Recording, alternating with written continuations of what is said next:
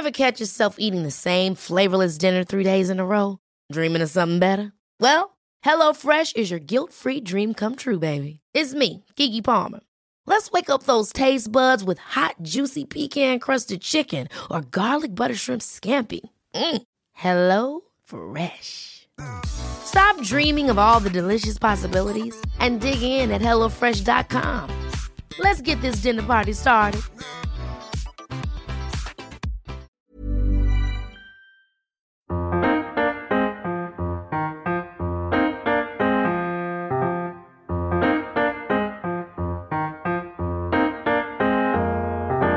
Hello and welcome back to the Holtcast. In a week where our very own Emi Martinez was officially crowned the best goalkeeper in the world, he and all other Villa fans will swiftly manoeuvre their attention back to B6 and the Premier League as Aston Villa host Crystal Palace in their bid to enter the top half for the first time this season. For this one, I am joined by John from the Eagles Beak. How are you, John? Yeah, I'm good, thanks. Looking forward to the game and looking forward to this chat about it. Yeah, I mean, it's a really interesting game. Villa sat in 11th, Palace just one place behind in 12th, four points behind. Um, Palace currently on an eight match winless run. How, how has it been during that run? So there's one way of putting it. Uh, another way of putting it is unbeaten in four, I think, or, or, or six out of the last seven. Um, I think Vieira made a big decision to change how we were playing to basically become much more solid. And it's worked in that we haven't given away many goals. I think in that run, we've only conceded two goals twice. Um, but it's at the come at the expense of the attack, obviously, and we haven't been scoring that many goals either. So we've had a lot of draws in that run. Yeah, I mean, I completely understand. It looks as though you are struggling for goals with Mateta and Edouard. It seems as though from a neutral point of view that Vieira can't really decide on who he wants as his out and out number nine. Um, looking into Palace, obviously it'll be a lot of Villa fans listening to this podcast. What can we expect from the game this weekend from Palace's point of view? Uh, quite possibly quite a dour, uh, solid approach from Palace. I think we've. You're right about uh, Mateta Edouard. I couldn't tell you which would start. I think most of the fans would prefer Edouard, but the stats are pretty even actually, and goals, etc. We've really missed Zaha. Actually, we missed him more. He's been out for a few weeks now an injury. We missed him much more this season than last season when he went to the African AFCON, um, which is a surprise because we've got similar players who are all a bit more experienced, but he's been so effective for us in, in the first half of the season, and we've really missed him. In terms of other things you might expect, I think our midfield has really increased its um, solidity. We've got a very good holding midfielder. Uh, we've got we've brought in an Arsenal player on loan, Lokonga, who's looked good actually. Um, so uh, I think that will be a good old fight. I'm not sure if it will be McGinn or Ramsey or whoever for you. I think that will be a big battle in midfield. Um, we've got quite a good solid defence. Our fullbacks don't attack too much, uh, but I don't think we'll give away loads of chances. I think it will be the odd goal will win it, basically. You mentioned Zaha and what a vital figure of this Palace side. And I've seen some rumours online that it, he could be back in contention uh, for a place this weekend. Do you think if he is fit, then he comes straight back into the starting lineup? I think if there's any chance that he can and it won't like lead to a longer term layoff, then yes, 100%. He's so critical for us, both kind of actually with him with the ball at his feet and what he does for the rest of the team, what he does to your defence or opposition defences, EA is critical. Now, with just a few months left of the season, let's take away your your winless run as I described it, and let's look at the season as a whole. How would you describe how it's gone? So it's a funny one because it is a lot about how you frame it. We're in twelfth, very very similar to how we were at this time last season. Similar in points, similar in kind of even individual results but there is a much less positive feeling around the club. I think that's in part because of the feeling we're not scoring many goals, we don't look very good in attack. It's in part because, unlike last season, we haven't had a cup run that really raised the spirits. But overall, we are part way through a major transition from the sort of Roy Hodgson era, spending no money, have very experienced players, kind of have very limited playing style, to more what Vieira wants us to be, which is much more front footed, much more attacking. But we're not finished that transition. We still need to bring in a few more players. We still need to adjust, particularly how some positions play, like fullbacks I mentioned. And so I think most fans are still very positive about Vieira. There's some questions about how much he will get backed in the in the next transfer window. We didn't do much. We never do much in January, um, and we're hopeful for the future. But it has been a bit of a slog, to be honest. I mean, yeah, it's understandable. You ask any Villa fan, and transition phases never are a quick fix. They always take many, many years. Um, if you had to look forward to the rest of the season, what would be your hopes as a Palace fan? I think the main hope is look, we're there is a little bit of a risk of relegation, but it's not. I don't feel it's significant. And um, there are worse teams basically in worse positions, and um, so I think it's a lot about like approach and feeling that we are playing aggressively on the front foot, creating chances. Um, and I think most Palace fans will be really happy with that. And playing that way, you will win some and you will lose some. But I think that sort of um, being energized by how we're playing on the field will make a big difference to how, and that's what I would like to see. Whether that means we finish in like 14th compared to 12th or even 10th, you know, I'd actually rather the approach. You mentioned your transition, and obviously it's very, very early to be looking towards the summer transfer market. But I, th- I feel as though a bit similar to Villa, where Palace are in that stage where you can almost afford to look at what you might hope for in the summer due to obviously there being no threat of relegation, you currently sitting in mid table. So have you thought about what positions you feel could regalvanize Palace for next year? Are there any names in particular that you'd be hoping for in summer?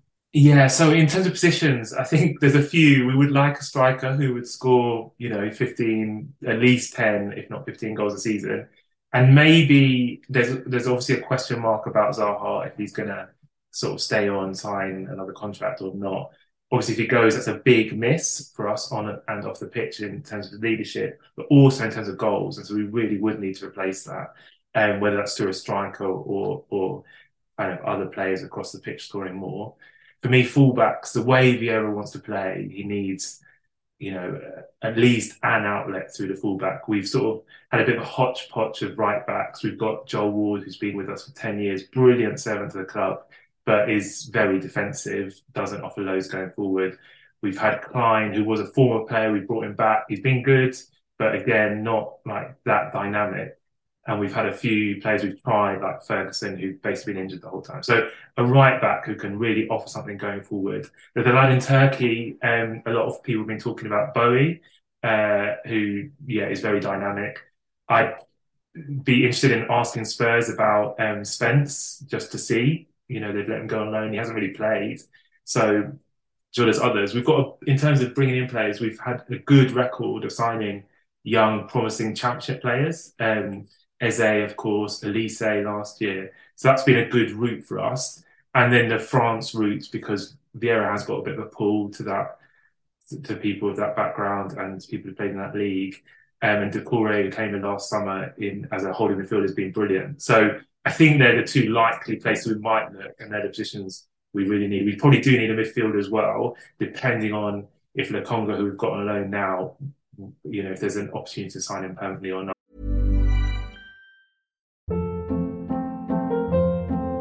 Hold up. What was that? Boring. No flavor. That was as bad as those leftovers you ate all week. Keke Palmer here, and it's time to say hello to something fresh and guilt-free. Hello Fresh. Jazz up dinner with pecan-crusted chicken or garlic butter shrimp scampi. Now that's music to my mouth. Hello Fresh. Let's get this dinner party started. Discover all the delicious possibilities at hellofresh.com.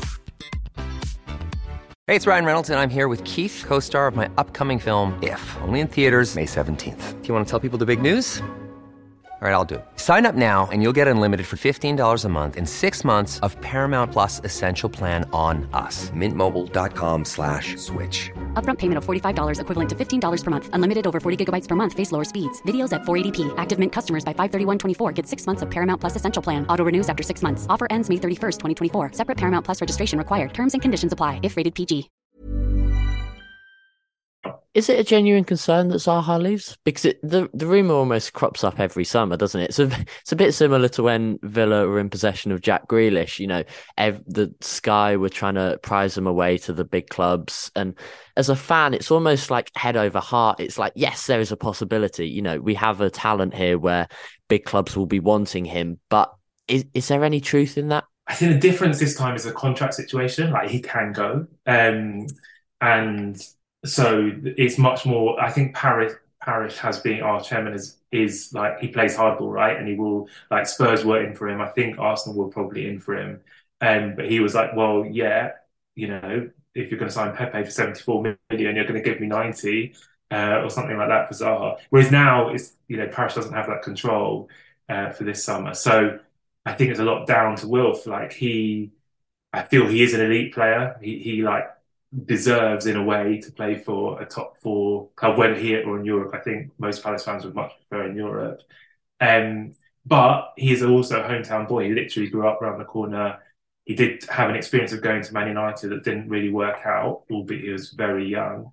So I think it's probably something that he's thinking about. I, I would be surprised if he's already made up his mind. And I don't think anyone else will know apart from him. You mentioned slightly earlier about Palace struggling to score goals, whereas Villa at home at Villa Park at least have struggled to keep them out. We've conceded eight in our last two games at home. We're still trying to improve our home form since Unai Emery's come in. What have you made of him as a as a neutral since he's arrived? I mean, I think he had a really big instant impression, didn't he? A really big sort of uptake in both uh, results, but also style and stylistically, and things like um, you know making the players feel I don't know, giving them a fresh start almost. That's a bit of a cliche, but you saw players like Mings, um, uh, um, Emi Buendia, like not so much yet, but maybe Coutinho even in the last game I noticed feel like I think they've almost been put in a corner. Like you couldn't play Buendia and Coutinho together. Mings, there was all that saga about him being dropped or whatever, and very in a pu- very public way. So I think that that looks like good management to me from from afar. Um, he's got a very good sort of tactical history, hasn't he, in Spain? Um, so I think he's a good manager. Um, I, I think I don't really have a good sense of you know fit with Villa and all the rest of it, but I think he's a he's a top level manager, and you're very lucky to get a top level manager. Any club is, I think, particularly mid season. So um, it looks promising from where I'm sitting. Obviously, I hope we smash you and score another eight goals uh, at the weekend. That would about double our record for the season, I think. I don't think you'll be too popular after that comment. um, one thing that Emery has managed to do is he's managed to regalvanise Ollie Watkins and almost get him on a bit of a hot streak. He's looking for his sixth goal in as many games this weekend. How do you think Palace could stop him? Yeah, Watkins. Yeah, you're right to bring that up. And, and, and I also just wonder, like, there's a bit of a cliche again about you know having competition for places, and that brings out the best in people. But maybe with Watkins, a bit the opposite, and he needs to feel like he's the man. And um, Ings leaving maybe has given him that that feeling as well. Um, I think yeah, he's he's a he's definitely a threat, and his movement is really good. Um, notice that in particular. I think the way that we would, I think, hope to stop him is partly because we play such a flat back four that those pockets of space between the centre back and the fullback, I think he really thrives in. I hope uh, will be actually less less available to him, um, and so that might sort of alter his natural sort of running lanes and make him play a little bit in front of the back four. That's the hope, I suspect, to try and yeah stop that threat. Now, a slightly different question for you. You mentioned that you haven't seen as much of Villa. Obviously, you watch all Palace and you're almost an expert when it comes to Palace. So, if you were Unai Emery and you had to take your Palace hat off and you were stood in the touchline in the dugout for Villa this weekend, knowing what you know about Palace, how would you go about beating them? What would yes. what would your instructions be to the Villa players? That's a good question. Um, I think, look, I'll, I, there's a few things not to do. One thing is don't give away free kicks. Um, it not, and I don't just mean for shooting, but also for crossing. Olise's uh, delivery is really good, um, and it is one of the ways we have threats. I think we're like second or third in the league for set piece goals. So just don't give away silly. You, are better off letting us have the ball than giving away the free kick. Um, in in many cases, um, so that'd be one thing. The second thing, I think, um, like with our midfield, like try and make our midfield play sort of deeper, and that is something that we do when we're not playing as well. Uh, and that like puts pressure more on us instead of on you. And the last thing, just is um, uh, try and make when we have the ball in defence, try and get it weirdly to compared to how other teams play. You're better off when our fullbacks have the ball compared to our centre backs. Andersen has got excellent sort of range, passing range, long and short term, and um, he really can like pick a, a crossfield ball from centre back that will put you under pressure. So you're better off trying to press up, and I think Watkins is probably quite good at this, and then allowing the fullbacks to have the ball because our attack is much weaker through that channel. Well, we're coming down to the business end now, and I think that was a great answer. Um, Unai Emery, if you're listening, there you go. That that's how to do it this weekend. Uh, we're coming down to my favourite part of the podcast now, with two questions remaining. And the first one, I love putting people on the spot with this, is your score prediction for this weekend. Yeah, I mean, my the optimist in me would love a two-one victory. Uh, I think more likely is probably a one-one draw, another one in our long uh, screen. I mean, that's quite funny because I also have this weekend down as a one-one draw. So, as as well, I'd love I'd love a two-one on our side. So, um, last question, and if you cast your mind back to last episode, I had Man City fan Amos Murphy on, and we always like to end the podcast with a non-football related question, which gets passed down from the people that were on the podcast. And the question that he had, and he wanted you to actually settle a debate that he has with his girlfriend, where he wanted to know if when you say I'll have a brew, does that mean specifically tea or could that be tea or coffee? As his girlfriend assumes that a brew just means tea, whereas he he sometimes refers to it as a coffee. No, his girlfriend is 100% right. I don't know what this guy's talking about. That's not even a debate. It's not even a question. Oh, Amos, I hope you're not listening. I think you've just gone and broken his heart he he felt very strongly about this as well. So you might have a message coming through from him. Um, I don't think he'll be your biggest fan. um, I'm I'm not either. I don't drink either, so I wasn't best positioned to comment. But if I could have a non-football related question from you to be passed down to next week's episode. Yeah. Uh, okay. Good one. Um, I think classic is uh, if you're an animal, what animal would it be? Oh, great question. I love that. I'll write that down so I don't forget it. Brilliant. Well, a massive thank you, John, for joining me today. Uh, really whets the appetite for the game this weekend. If you want to check out John's work, go over to at the Eagles Beak on Twitter, where you can hear more of his voice and more of Palace's thoughts and opinions. Uh, a massive thank you to everyone for joining me for this episode. If you're new here, make sure to follow us on Twitter at 7500 to Holte and myself at Sebastian Bacon 8. And thank you for listening. Up the Villa.